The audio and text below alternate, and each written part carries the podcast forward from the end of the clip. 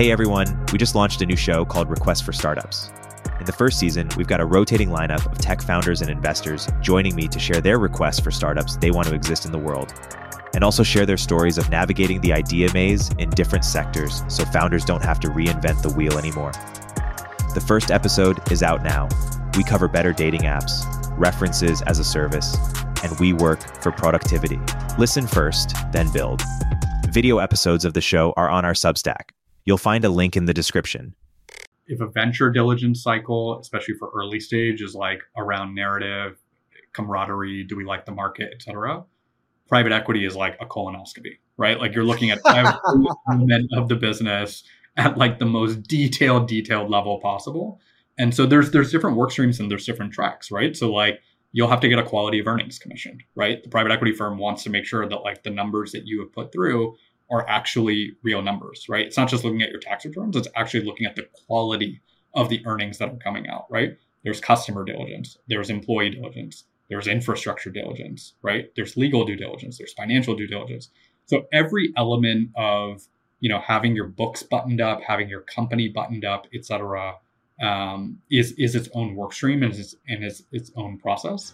Welcome to Media Empires, where we sit down with the most influential media creators right now to learn exactly how they built their empires. Our aim is to extract the secrets of top tier podcasters, newsletter authors, and media creators who are breaking the old rules for media success.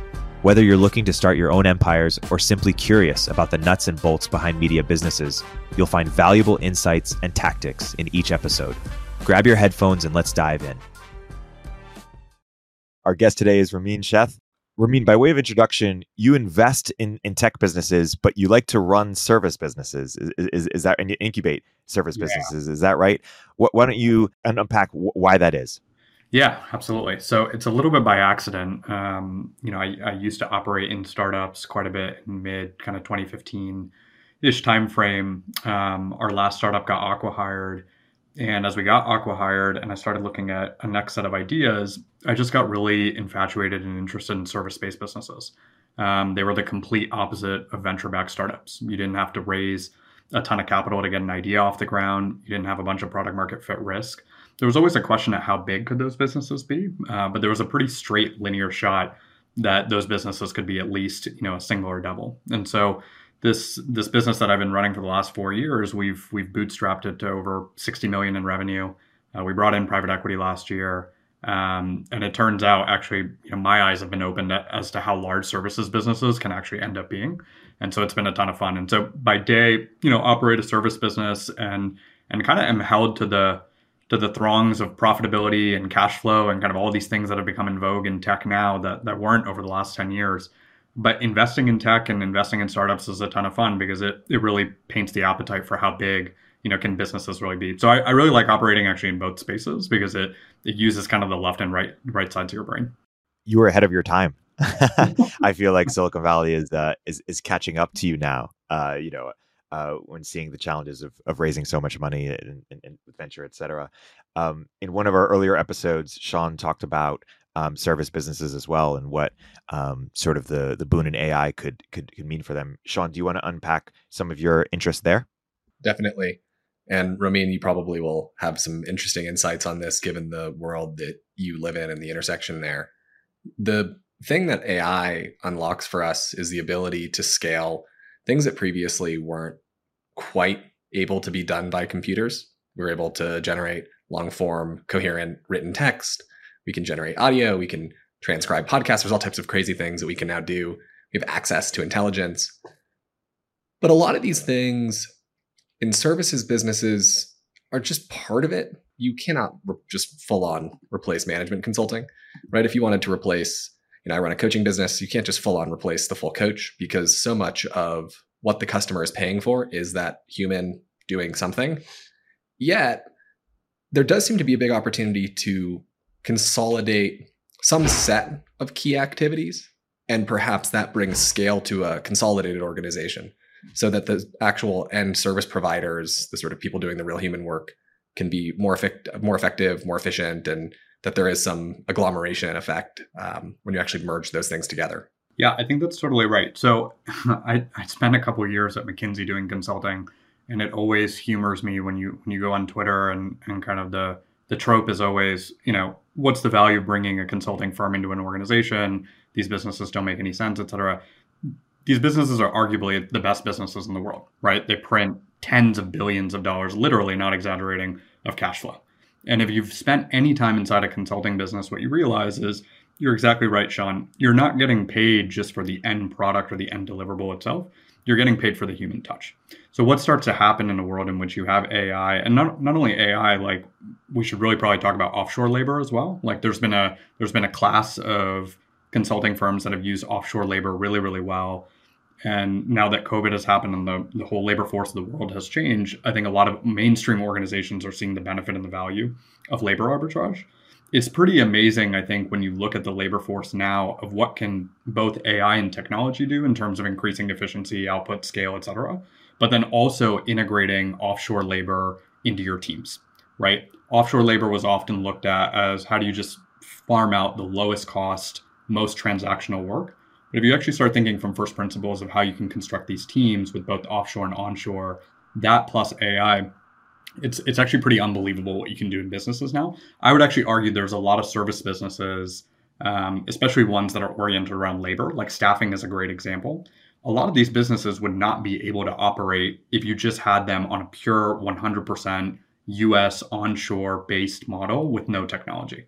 Right. So a lot of these services services businesses actually end up being highly, highly cash flow generative businesses, but they can only do so if they're using AI and they're using offshore labor.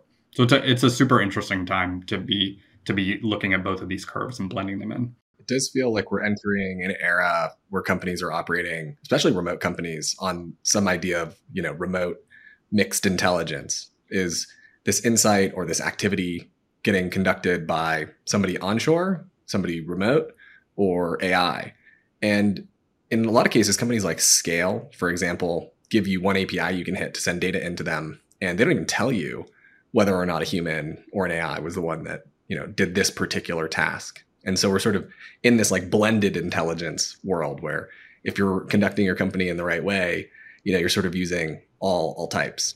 Yeah, I think that's totally right. I, I don't think the um I think if you asked me five years ago, I'm sure there's way more sophisticated people than I on, on this, but I would not have thought that AI would have come for all the knowledge workers before it would have come for all the blue collar workers, right? Um, I would have thought that it would accelerated and augmented knowledge work significantly, but there's a lot of knowledge work now that when you actually unbundle, you know, you don't need a hundred thousand dollar resource in San Francisco doing that work. Like bottom line, you just don't, right? And a lot of these business models are completely untenable if that's the cost of labor. But if you bring the cost of labor down, or you augment it, or you rethink through the team construct in a first principles way, you know, these businesses can be run by less and less people. They can be highly, highly cash flow generative um, and then they can be really interesting. They can be really interesting because you start to have the types of businesses where I think you're going to start seeing more and more teams of, you know, 5, 10, 15 creating businesses that are going to make millions of dollars a year for owners.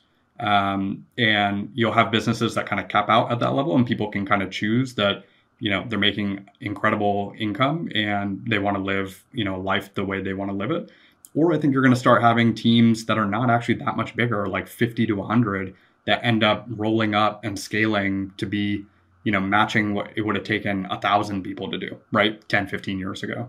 So it's going to be it's going to be really interesting. I, I think the whole concept of cash flow being in vogue, profitability being, being in vogue in Silicon Valley right now couldn't have actually happened at a better time for founders because I think what it's also reforcing and rewiring a lot of founder psychology around is you can build great businesses without needing a ton of venture capital. And quite candidly, I think a lot of founders are going to be better off building those types of businesses and getting economic value out of it for themselves. Totally. It feels like there's, we're, we're, in terms of software, we're in the software as tool, not software as technology phase. Right. You know, historically, software was a thing that required this really expensive, hard to, to train person to do. But that was largely because the costs of producing technology and the tools were really bad. And so it really was technology. And now it feels like we're we're down the cost curve and the ease of use curve enough that we're, you know, they're like, for example, I, I have a team of engineers in Vietnam that are incredible at building web apps.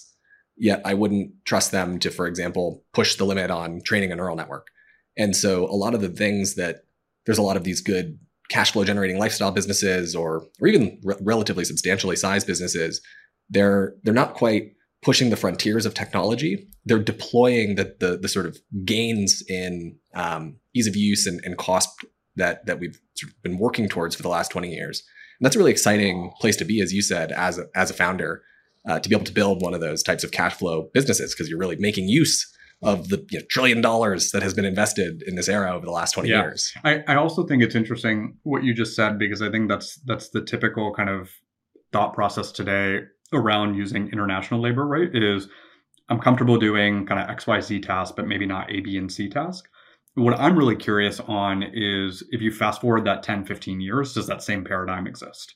Right. So I actually think that paradigm will completely start to shift and you'll just fundamentally have a different, you know, economic underlying for labor worldwide, right? And you'll start to have a world where in 5 years, in 10 years, in 15 years, you'll be using some of these countries and you will just say, you know what, from the ground up, it makes sense to be building a team overseas because the labor the labor cost is just so fundamentally different and there's not the skills gap like right now there's still a skills gap but i think that that skills gap is only gonna um, only gonna become smaller and smaller over a period of time. Romeen how should we think about the uh, competition between cheap labor and uh, i guess ai in, in the sense that you know for example one of my best buds runs athena the executive assistant company that leverages um, labor in the philippines. And some people say, hey, oh, they'll be able to just incorporate all the best tools, et cetera. Whereas other people say, hey, no, actually, um, you know, assistants built from the ground up, you know, kind of AI first companies will um, will win over time. H- how should we think about the, the the challenges there, not just for that example company, but other types of companies as well? Yeah, I think as AI agents get really good, it actually becomes an interesting question. I think the challenge for AI replacing offshore completely is you're already getting the cost to be so low, right? That the customization and kind of the bells and whistles around the edges more than justifies the cost. So, for example, today, if someone said, "Hey, I could replace your, you know, all your kind of transactional uh, functions on a backend side purely through AI," right? And let's say it was 20% cheaper, right, or, or 30% better. It's not moving the needle enough for me to say I want to go to a completely human-free, you know, kind of zone, right? Whereas if I have somebody that I can actually go to, they can customize, you know, and they they they know exactly my use cases, my pieces, et cetera. There's still a ton of value there. So I, I think the real arbitrage ultimately is not going to be an either or. I, I don't think it's going to be you just build like an AI based labor force and that's it. I think it's going to be you actually get cost of labor down significantly and it's backed and powered by AI. And then you're just going to have like 10x the amount of productivity, 20x the amount of productivity. And as a business owner, you're going to be more than willing to pay. I would be more than willing to pay for that type of customization, et cetera, hand holding, white glove service, et cetera. Because on the opposite side of that curve, the value generation should be so significant, right? That it, it doesn't even it doesn't even pale or compare, right? To saying, hey, let me let me take out an extra 15% of cost for convenience. The value generation on the other side of the curve should be so significant. So I, I think the best companies in labor generally are going to be the ones that are figuring out how do we actually blend sean you used a really good framing right basically blending like this hybrid intelligence idea right how do we take both the best of offshore and the best of of uh, ai right for productivity gains et cetera and it, it just dramatically changes the impact of a labor force what is your request for startups as it relates to offshore labor where are the opportunities yeah I don't know if I have a request for startup in terms of offshore labor specifically, but if we go on this AI trend, um, I do have one request for startup, which is basically somebody builds an automation consulting firm, right? And this this is probably not venture backed. I think it's something you can make a lot of money on. So the way that I think about this is, you know, in tech, it's very vogue to talk about AI, right? And and I'd say in mainstream society, it's vogue to talk about AI at kind of a hundred thousand foot level. But in terms of actually understanding how do you incorporate AI into your business, right? Night and day between the startups that I talk to and the mainstream businesses that I talk to, right? Um, there are millions of small businesses that have no clue when it comes to AI, right? And just like how data scientists became a really common role, you know, 10, 15 years ago, I think we're going to start to see digital operations, automation officers, et cetera, become this new role, right? So one thing that I would think about, especially if I understood this space and I was looking, you know, kind of to build a cash flow business, right, in the spirit of what we were just talking about, I'd build a consulting firm that does something very simple. It has three components. One is it does diagnosis. So I'd go in and I would assess for companies how do your workflows work? How are they set up today? what automations, what AI tools could boost your productivity. The, the biggest challenge typically in a consulting firm selling a service is people see no ROI, right? Nobody wants you to come in, give them the strategy, et cetera, and pay a bunch of money for that. The best part of a service like this is it provides super tangible value, right? You can tangibly show what is the ROI of productivity gains, et cetera, right? So first thing would be diagnosis. Second thing would be build and implement. So this is where the vast majority of the, the, the value layer would actually sit, right? To do the work to actually build out all the automations, create the standard operating procedures, you know, onboard them onto tools like Zapier, et cetera, any other AI tools, et cetera, right? And then the last piece, which I think could be really exciting and interesting from a business model perspective, is just maintenance, right? So a monthly fee for service and maintenance. Automations are going to break, they're going to need to be updated, right, as the business changes, et cetera. And so I think you can actually end up being a managed service provider, right, for companies around this AI automation piece. You can use the wedge as let me come in and help you diagnose and actually build. But then on the back end side, right, you can actually end up just being a managed service provider or basically a BPO. This is like a 2.0 BPO, right, for automation and AI specifically. I think you can use a ton of offshore labor here, right, at the back end side because offshore labor can maintain these automations or rebuild these automations super cheaply. Um, and I think underneath the surface, if you actually did this at scale, let's say you did this for you know thousand odd companies or so, I think you end up building one of the most valuable toolkits that are out there, right? Like you have this playbook on how to develop and templatize best in class operations for SMBs. And that can go in any direction. You can go deeper by function, like sales, marketing, finance, et cetera. You can go deeper by vertical, by company size, et cetera. But I, I think somebody that has a good consulting mindset that understands AI and offshore labor could make a really, really attractive um, company on the backs of, of just digital operations. There's there's two things that this brings to mind. Over the last 10 years, big tech has generated like a trillion dollars in market cap under the banner of digital transformation.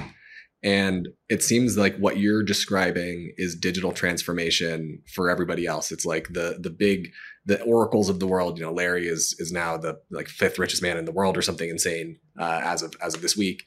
You know, the, the the the big tech organization or the big enterprise organizations have already done this, and now we're saying, hey, let's let's take it to everybody. Um, it's really interesting. It, it, reminds me somewhat of the boom maybe in the 90s and the 2000s around managed service providers for telecom equipment. You know, you had to have somebody come in and run your networking equipment, run your internal, run your email, right? This was before Gmail had really taken over that and, and consolidated that whole space. How do you, how, how do you think you would bill for this type of business, right? Like you mentioned three phases. Do you have a different billing model for each? Sort of how do you think about the financial component? Yeah. So I think two things. So one to take a step back, I think the way you framed it is exactly right. Right. That's actually exactly where my mind goes to. Is this is this legion of MSPs in kind of the 90s and the early 2000s. Um, not only you know did so big tech yes created a bunch of market cap by actually creating the disruptive technology like AWS so on and so forth to digitize for everyone but you have legions of consulting firms today that are still implementing you know sap transformations aw i mean they're not even at what big tech did right? It's two layers before that of transforming these companies and their systems. On, on that yeah. point deloitte deloitte does 2 billion a year in revenue just implementing sap right. and they do another 2 billion in revenue per year implementing oracle. Yeah that's exactly right. Right. So it, it gives you the scale and the size of just how significant the opportunity is, right? In helping in helping companies transform. In my in my last years at McKinsey, one of the fastest growing business units was digital transformation. Period. Right. It was helping companies think through what what's the technology. Uh, it was doing a lot of work around what they called capability building, right? So basically change management and just incorporating that actual knowledge in the company itself so the company can run itself. So I, I would think about it on two fronts, Sean. One is the first part of it, I'd think about it as just normal consulting, right? Um, and I think you could think of it as a paid for service, or eventually, if it's giving you enough scale uh, or enough conversion on the managed services side, because that's really the more attractive part of the business, you could just throw it in for free, right? Free diagnostic, right? There's no friction here. We're going to help you learn. We're going to help you get better, et cetera. But then once we get you hooked on on the fact that there is so much value here to actually do the build, to actually do the maintenance, that's where our service comes in, right? And I think you should be able to tie it pretty cleanly, um, you know, to actual ROI and our uh, actual impact. There's a model in consulting that works really well, which is beyond just the recurring revenue model or the maintenance model, uh, you could have what's called a gain share model, right? And so if you can tie pretty clearly and effectively that X level of productivity is going to come out, right? You can actually take a gain of that. So you could take 10% of that, 20% of that, et cetera. It's typically a difficult model to execute against because the argument always is, you know, what actually changed the productivity, right? Was it the automations? Was it, you know, the people, et cetera? But I think that's a way that you could actually go significantly higher on the value curve, right? And you're, you're basically pricing more towards the value, right? But I would price in a pretty, I would try to keep it actually pretty plain vanilla and, and flat managed services fee, right? It would be a recurring revenue model, right? At a healthy gross margin. And there would always be enough work. My, my hypothesis would be there would be enough work that would be coming and there'd be enough value for the business that the business would basically say, you know what, we want to use somebody that knows exactly what they're doing we don't want to go in and mess things around because the amount of business value that's getting created for us is so significant. If it's if it's a reasonable price and we could kind of eat it, right? We'll just treat it as it's a you know off it's a it's an outsourced service provider. And I think the good thing is in Main Street businesses, a lot of businesses are completely used to that, right? Like most SMBs are not they're not managing their internal IT. They're using agencies for things like marketing, right? They're using law firms. They're using all sorts of outsourced providers because at that size of business, it just by definition doesn't make sense to have all that in-house expertise, right? Do you, do you think that you choose a specific type of business, a category? Do you do you tackle bakeries? Um, that's probably an awful example. Do you tackle you know small long tail law firms? Yeah. How do you yeah. think you, you take that thing to market? Totally. So I wouldn't go after SMBs like traditional SMBs. I think it's a really difficult sales cycle. It's really painful um, most SMBs don't make a lot of money. I would go after, I would use private equity as a channel partner. Every private equity firm is obsessed with their portfolio companies becoming hyper efficient. Private equity has a very simple playbook, right? They come in, they they strip a bunch of cost, right? Ideally, they organically grow and they buy companies and slap them on with M&A. I think this is the perfect type of solution to show how you can strip, you know, extra costs, especially in highly commoditized spaces right? The if you're saving 100 bips, right, in a highly commoditized at scale um, space, right, you're generating a ton of extra cash flow to the bottom line, and you're going to increase the multiple, right? So I'd go to every private equity firm and basically be like, how do we roll this out to every single one of your portfolio companies? We can give you volume based pricing, right, et cetera, because we're getting you know mass amount of business, and it should be tied to a very specific uh, value creation lever. That would be my my go to market. The thing I think is genius about that, Romeen, is that the, the one thing that would prevent a business like this from finding real success with customers is just inertia and the lack of that internal will to change. You know, leaders might get really motivated one weekend. They they spent time having a great conversation on their vacation with somebody that like got them pumped. But then they get back to the office, they start implementing change. Their employees start complaining at them, saying, "Oh, I don't like this. Are you really going to fire Sally? Sally's been here for 15 yep. years." and they they sort of lose the the the will to actually implement the changes that they were paying for. Yeah. But private equity firms are at some level the motive force for you know disruptive organizational change within our economy. They come in and they say we don't have any of the legacy emotional constraints here that that weigh down owners. And and weigh downs maybe the, the wrong word that that sort of i don't know motivate owners or, or whatever else but occupy owners yeah. Occupy mind share owners right? Yeah and they're but they're willing to come in and, and make those changes. So that channel seems like a perfect fit if you actually are implementing potentially sweeping organizational change I think you have to go where the incentives are, right? So ultimately, if the incentive from the investor side is I want to make money on my investment and there's a handful of levers at which I can do it, you know, you ideally want to go to the levers that are the least amount of effort and the highest amount of bang for buck, right? I think the good news and the interesting thing about something like this also is it doesn't even have to be dressed up as, hey, let's have this come in and fire Sally. I think the dress up is actually you know, how can we have Sally be her best self, right? Like, how can we actually use AI not just in a cost basis type way, but also in a generative way where we're having more and more of our people who have this institutional knowledge, who have this industry expertise, et cetera, right? And actually leveraging them to go create higher value for the organization as opposed to the work that, you know, everybody hates doing. Like we all hate doing in our jobs, right? Like the admin, tactical stuff that just has to get done. Um, that's not super high value that typically gets associated with things like burnout, retention, churn, you know, et cetera, right? So I, I, I think private equity would be the would be the interesting channel partner here though for for these types of businesses. You're also then getting I think to a class of business where you know this is going to make enough impact. So the problem at the bakery or the problem at kind of the small corner store is how do you make the economics work, right? Let's say you're going to charge 10 grand a month, 20 grand a month or so, you know, saving 120 grand to 240 grand a year, the likelihood of that happening is really, really low. If you're going to middle market private equity and these businesses are doing, you know, 100 million in revenue, 10 million in profit or so, and you can shave off a half million bucks, a million bucks, like that's that's really meaningful.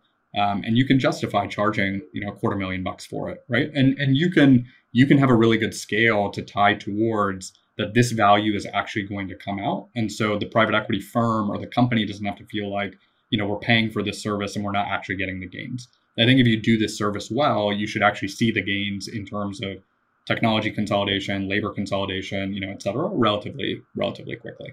Fascinating. I, I want to shift to your your other idea, uh, Romeen, which is uh, also on brand for this conversation. Carta for um, non-venture uh, companies. why yeah. don't you uh, unpack that idea and why you're so excited about it?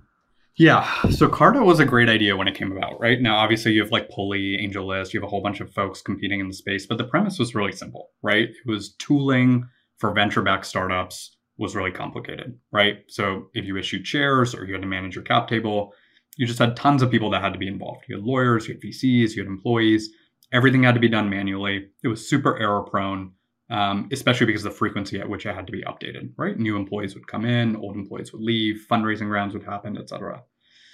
A lot of people, you know, when Carta was coming up, now it's it's kind of vaunted as the success story, but you know, eight eight to ten years ago, when Carta was trying to raise money, it's pretty famously documented that they really struggled in raising money um, because most people looked at it as just this very simple cap table tool in a very small TAM, right?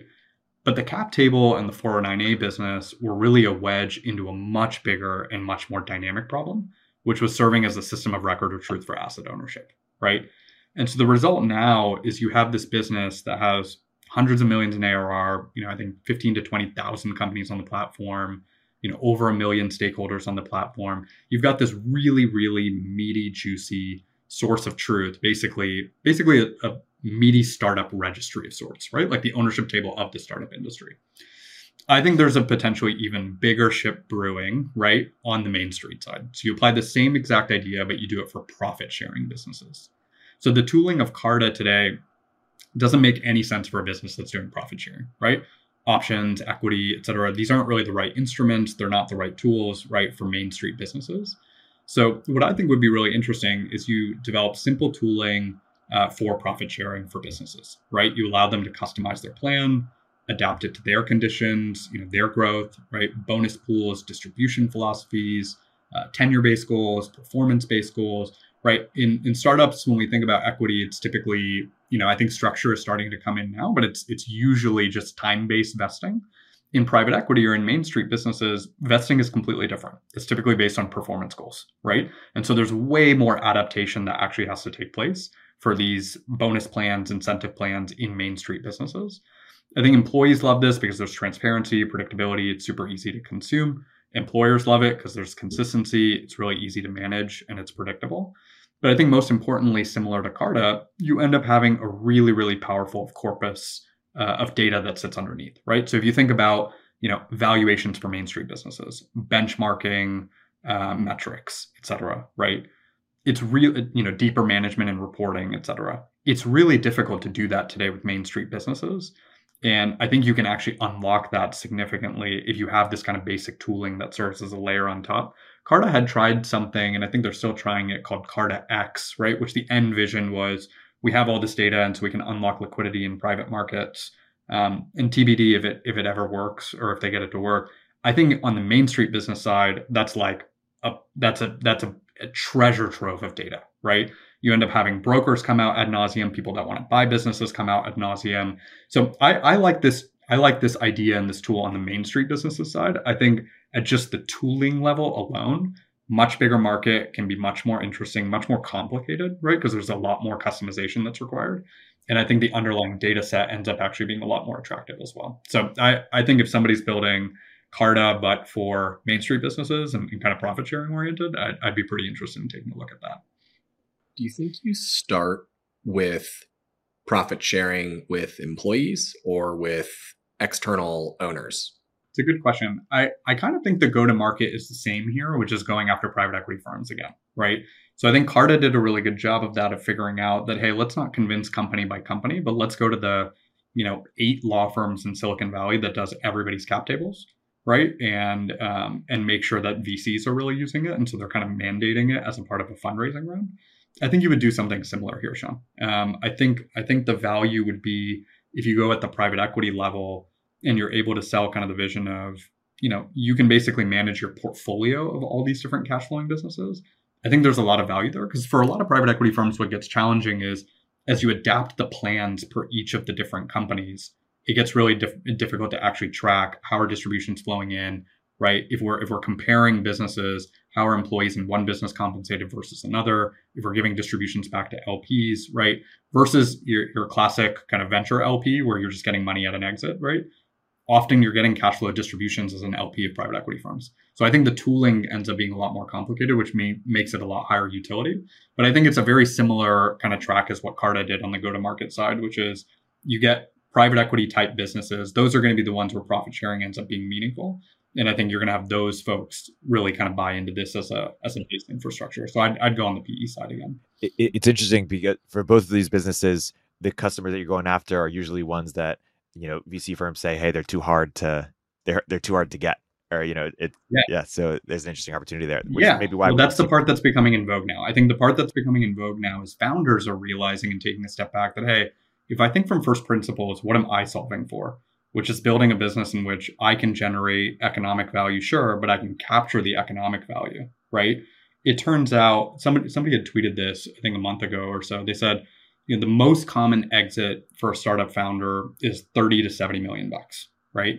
Um, look, that's an unbelievable outcome if you capitalize the business appropriately, right? If you capitalize the business like a normal venture back founder and you have, you know, 5% of your business or 10% of your business and you're exiting for 500 million, you, you can make the same economics if you own 80 to 100% of a much, much smaller outcome, right? And I think with AI now, with offshore labor now, with a lot of these, you know, with, with a lot of these kind of just underlying tooling pieces, I think founders are seeing a pretty obvious journey to how do you build a business worth 50 to 70 million in five, six, seven years versus and and own maybe 75 plus percent of it versus, you know, can you build another, you know, can you build the next billion dollar company? Right. Um, and so I, I think a lot of these ideas that have kind of not been in vogue or not been interesting and kind of been too hard, I think you have to ask yourself, well, who you know who was saying it was too hard or who was saying it was not interesting? That the capital allocators, which it makes sense because for their business model, it's not interesting. But for the founder, uh, it's it's a super interesting business, right? A lot of these businesses are really interesting. That conflict is so big. Where when you talk, if you spend a bunch of time listening to thought leaders leaders in, in venture who are interesting, and and a lot of these people are my friends, and I like them, but they're they're a lot of businesses that are super interesting to me as a founder are just not interesting to them for that reason. They need billion dollar outcomes. And if you're a fund that has a billion dollar fund, you need multiple decacorns to make the math work.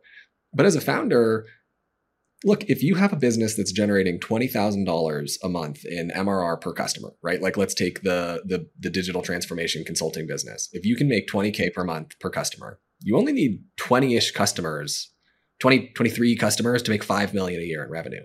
Now, if that's an underlying services business, it's you know you're gonna have to you're gonna have a much lower um, gross margin on that than if you were a pure software business. Yet, still, 20 customers, you can get 20 customers. That's not that crazy. It's not crazy. It's not crazy at all, right? So the, the math you always have to think through is exactly what you said, Sean, right? You have a hundred million dollar fund. Let's say you want to 3x the fund, get 300 million. Let's say you have five to 10% ownership if you're lucky in these businesses. You got to produce three to six billion dollars of outcomes, right? none of these ideas pass the muster when you say is it going to contribute to three to six billion dollars worth of enterprise value but can each of these businesses generate 25 million dollars of enterprise value 50 million of enterprise value absolutely. I, I also think you're going to start to see a bunch of serial founders that say hey i don't need to be the operator for this idea. I'm going to develop my own little holding company and i'm going to spin up 10 of these ideas 20 of these ideas. And now all of a sudden you know 20 ideas that are at 15 20 30 million in enterprise value becomes pretty damn interesting, right? So I, I think this whole wave of just what AI is enabling now and and the culture shift of what is in vogue in Silicon Valley now or the kind of startup mindset is I think it's going to make a lot of founders a lot richer over the next decade than the past decade. Um, and I think it's actually going to generate a lot, a ton of value for just like the mainstream economy. There's always been this parallel of how startups and um, you know this has always kind of been the the argument, right? Of do tech companies actually create just for kind of the tech industry, or do they create for the industry, you know, for the economy at large? I think you're going to see a massive, massive wave of small teams generating pretty interesting businesses that are really going to impact the real economy. That that's something that I get really excited about, kind of operating a service business and operating, I'd say, in kind of the quote unquote real world every day, is you just see the impact starting to trickle over right into um, into these types of businesses. It's, it's going to be really interesting. There's something there's something really funny here. You just mentioned, you know, somebody deciding that they're not going to operate each of their businesses. I was just reading the Wikipedia page for Jim Justice, who's the the governor of West Virginia, um, and up until recently was the wealthiest person in West Virginia.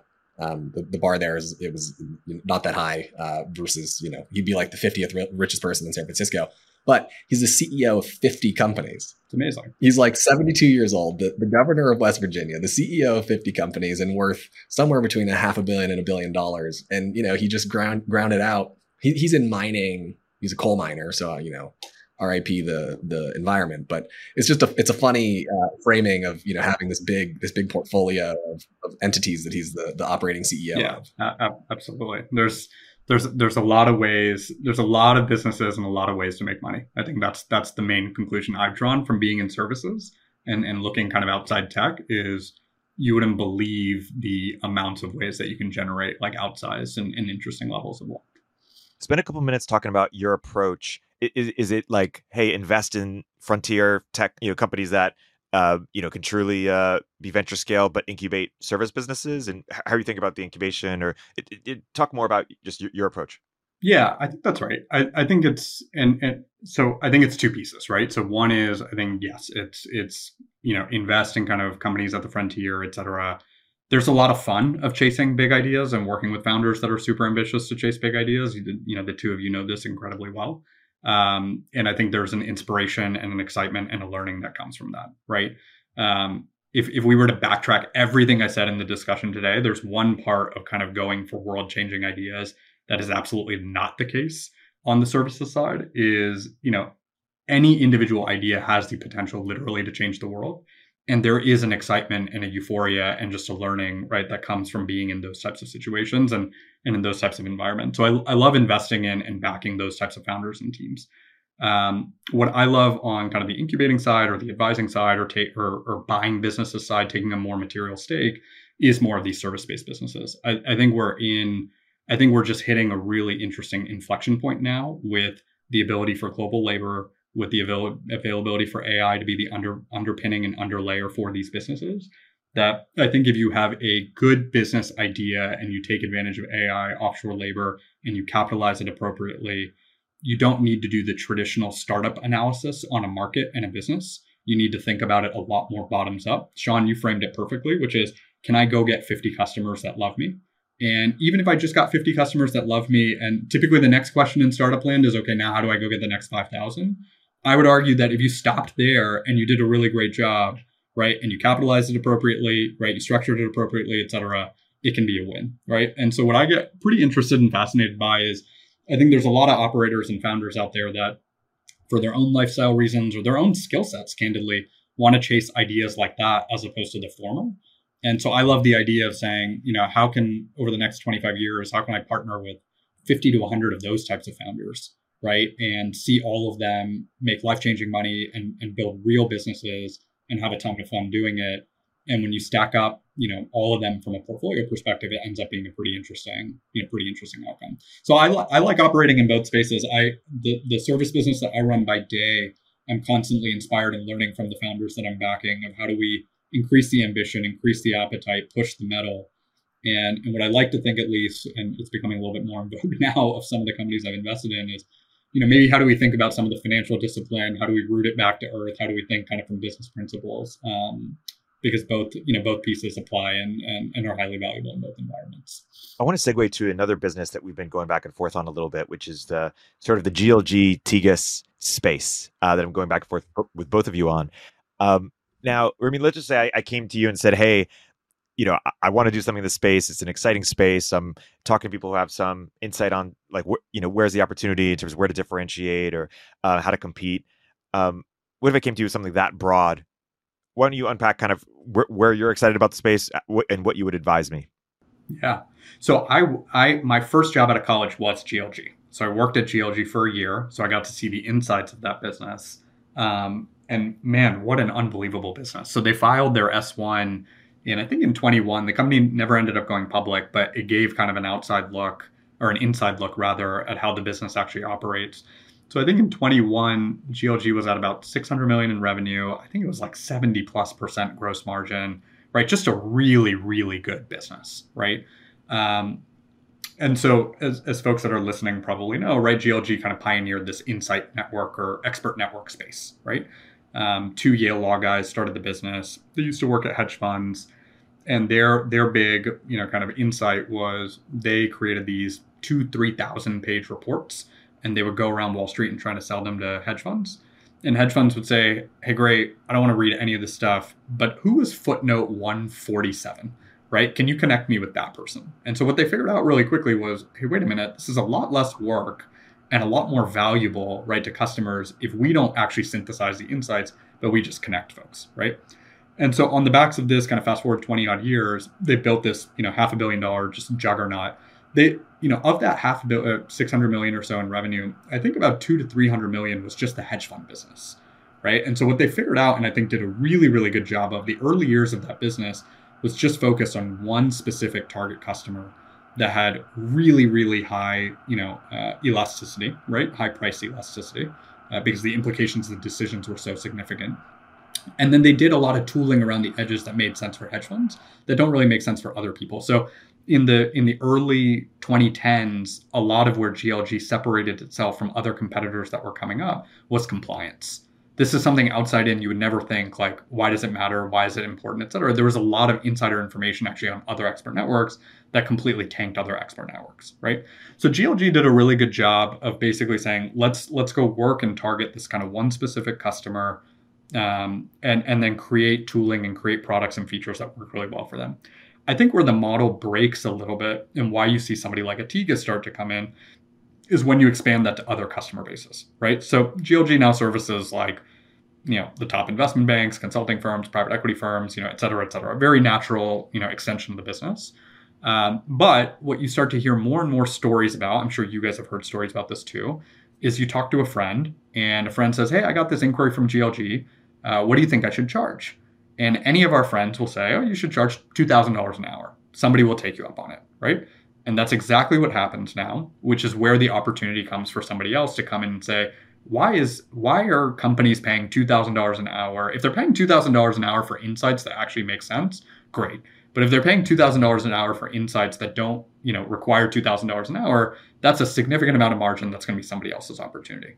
So what Tegus did, which I thought was really thoughtful, was they basically said, you know what, if GLG figured out that the 1.0 you know atomic knowledge, uh, atomic unit of knowledge in the space was not the research report, but it was the individual. We're actually going to take this one level further and say it's not the individual in the one phone call, it's actually the aggregated transcripts of a whole bunch of phone calls, right? And so I can go into Tegus and I can look at the platform, I can look at all these, you know, industry interviews, et cetera, at a much cheaper cost, much more async, right? Get better information because I'm getting more information at a better price. Um, and I can use the service. And so what they figured out was they said for a certain use case or for a certain archetype of user, it's much better to be able to sell a product that's not as white glove, but is rather more of an investment grade platform, right? As opposed to GLG, which was really more of like a white shoe service, right? Um, and is five, six years old, I think, approaching 100 million in ARR. Like they've done a really, really good job, and they they also actually did a really thoughtful job of focusing specifically on public enterprise software companies. So they also didn't, you know, go very wide and go very broad. They focused on a very specific vertical where this type of use case or interaction point made a lot of sense. So it's a long-winded way of saying I think the business and I think the space I think the space is really interesting. I think you can clearly make really good businesses in this space. I think there's something very clear to learn from both models, right? Which GLG is much more of a white glove, you know, facilitate a phone call, right type business model. And Tegus was, how do we actually think beyond the phone call, aggregate all the insights, and sell it to you like software? So I think if anybody were to take either of these two as a model for either the expert network space and go attack another vertical, um, of which there are like 10 GLG spawns started by ex-GLG people in different geos, different verticals, etc. Uh, or we were going to apply this kind of business model to another space, I would have a really good core understanding of the nuance of how both of those guys approached the market because they approached it very, very differently. Built really successful businesses, but approached it very differently. That's a fascinating o- overview. Um, just to take that next step, like if if if you're advising us or you yourself were pursuing it, like you know, which path might you think is more exciting? Is it like taking it to a different sector or applying that business, you know, team's business model to a different um, sort of category altogether? Like, go maybe like put a stab in the ground. Like, what, what do you think is a concrete op- opportunity out there? Yeah, I think the concrete opportunity is to go really deep on a specific vertical and just like be the best place in the world. Where if you were coming for, you know, if you were coming for vertical, let's say vertical software, right? All you wanted to look at was vertical software, right? This should be the best place in the world where you can get insights, you can get experts, you can get knowledge, etc.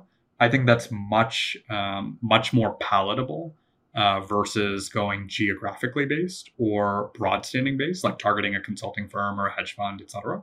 Um, so I would go if I was if I was using this as a playbook and saying I wanted to build something and looked at like the GLG spawns that I think are interesting.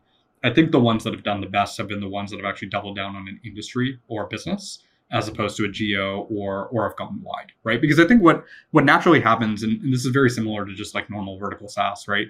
is you just build a lot of tooling around that specific use case. And so the value is the frequency problem, which is really the problem in most of these businesses. How many times are you going to interact with an expert? You kind of get over the frequency problem and you can you can obfuscate that with higher price because the value per interaction is just so much higher, right? So I, I would definitely go like at a at a specific business level. Like I think there's a really good idea that somebody could build around like again, I know I keep going back to PE. Maybe this is just like top of mind in our, our business construct, but like PE due diligence, for example, I think somebody could build a really interesting business using this model off the back of, right? So if you were to outsource due diligence, like the big consulting firms do this, but the but you know they engage with the Blackstones, the KKRs, et cetera, of the world that are paying crazy top dollar.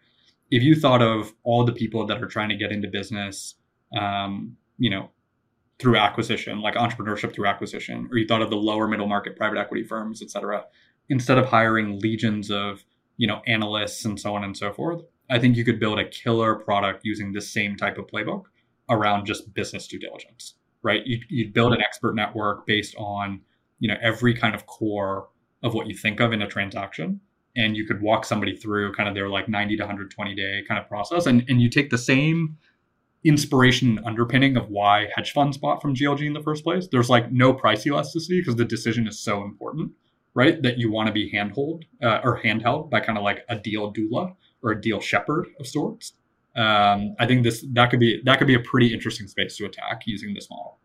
Can you can you double click on on that diligence? So you just went through a private equity partnership. I'm not sure the exact shape of the thing. Yep. What type of insights are necessary to get through a diligence process? What are they trying to dig up? Yeah. If a venture diligence cycle, especially for early stage, is like around narrative, camaraderie, do we like the market, et cetera, private equity is like a colonoscopy, right? Like you're looking at every element of the business at like the most detailed, detailed level possible and so there's there's different work streams and there's different tracks, right? So like you'll have to get a quality of earnings commissioned, right? The private equity firm wants to make sure that like the numbers that you have put through are actually real numbers, right? It's not just looking at your tax returns, it's actually looking at the quality of the earnings that are coming out, right? There's customer diligence, there's employee diligence, there's infrastructure diligence, right? There's legal due diligence, there's financial due diligence.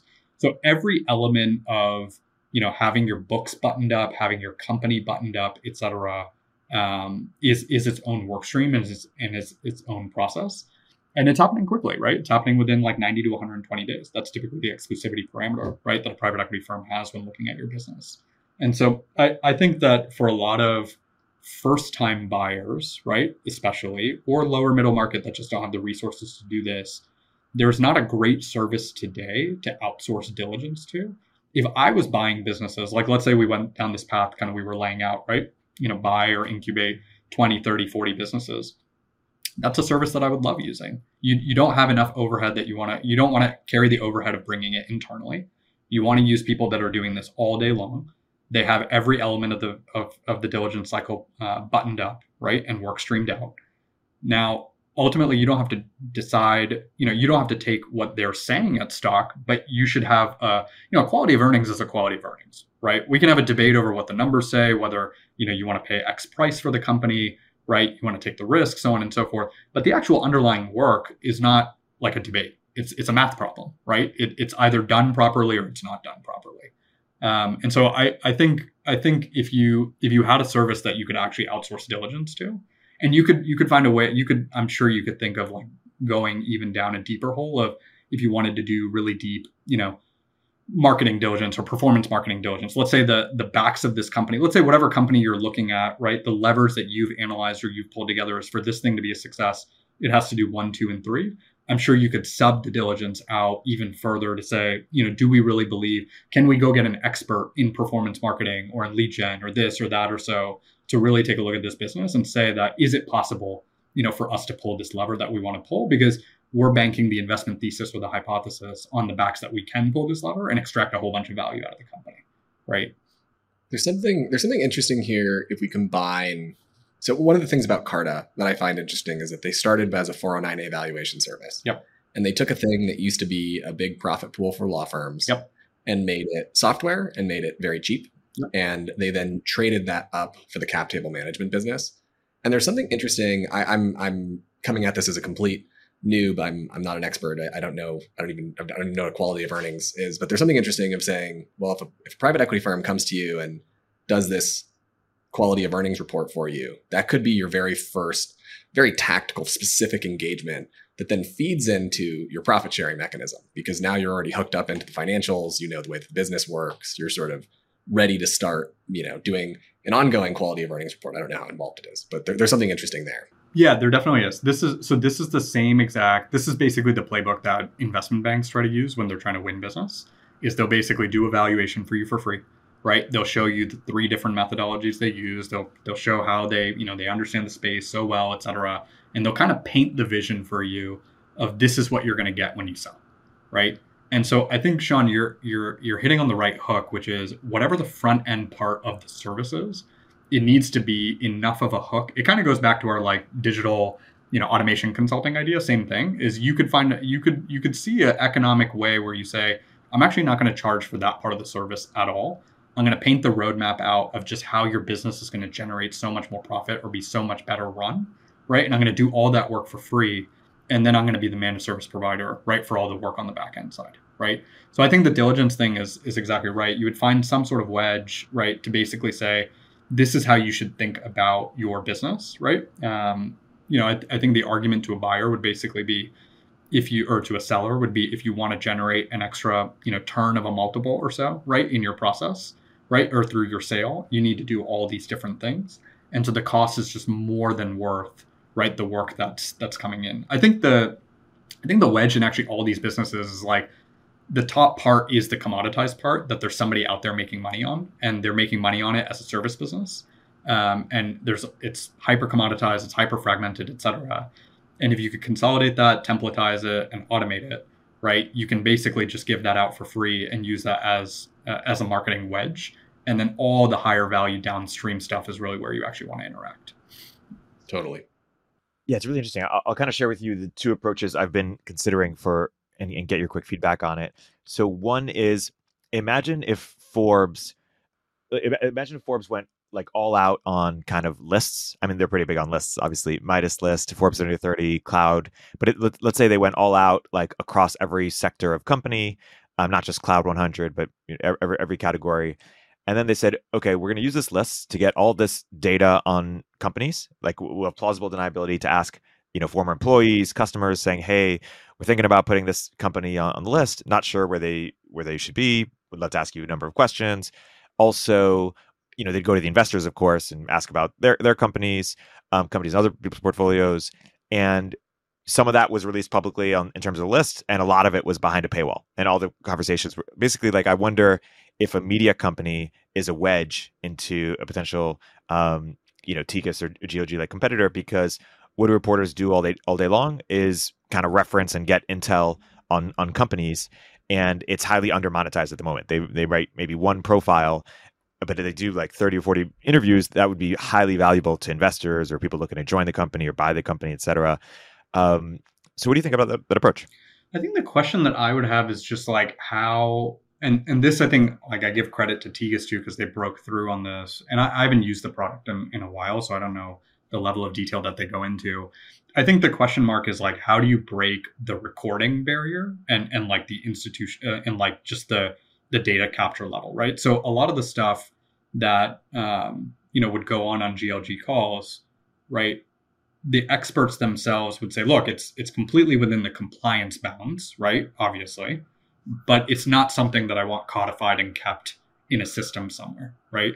And so I wonder, I wonder with these types of like when you when you take any of these ideas to their logical extreme, which is basically like, can you codify the world's knowledge? And like, what's the easiest or like, what's the most interesting wedge to getting to this core problem of codifying the world's knowledge?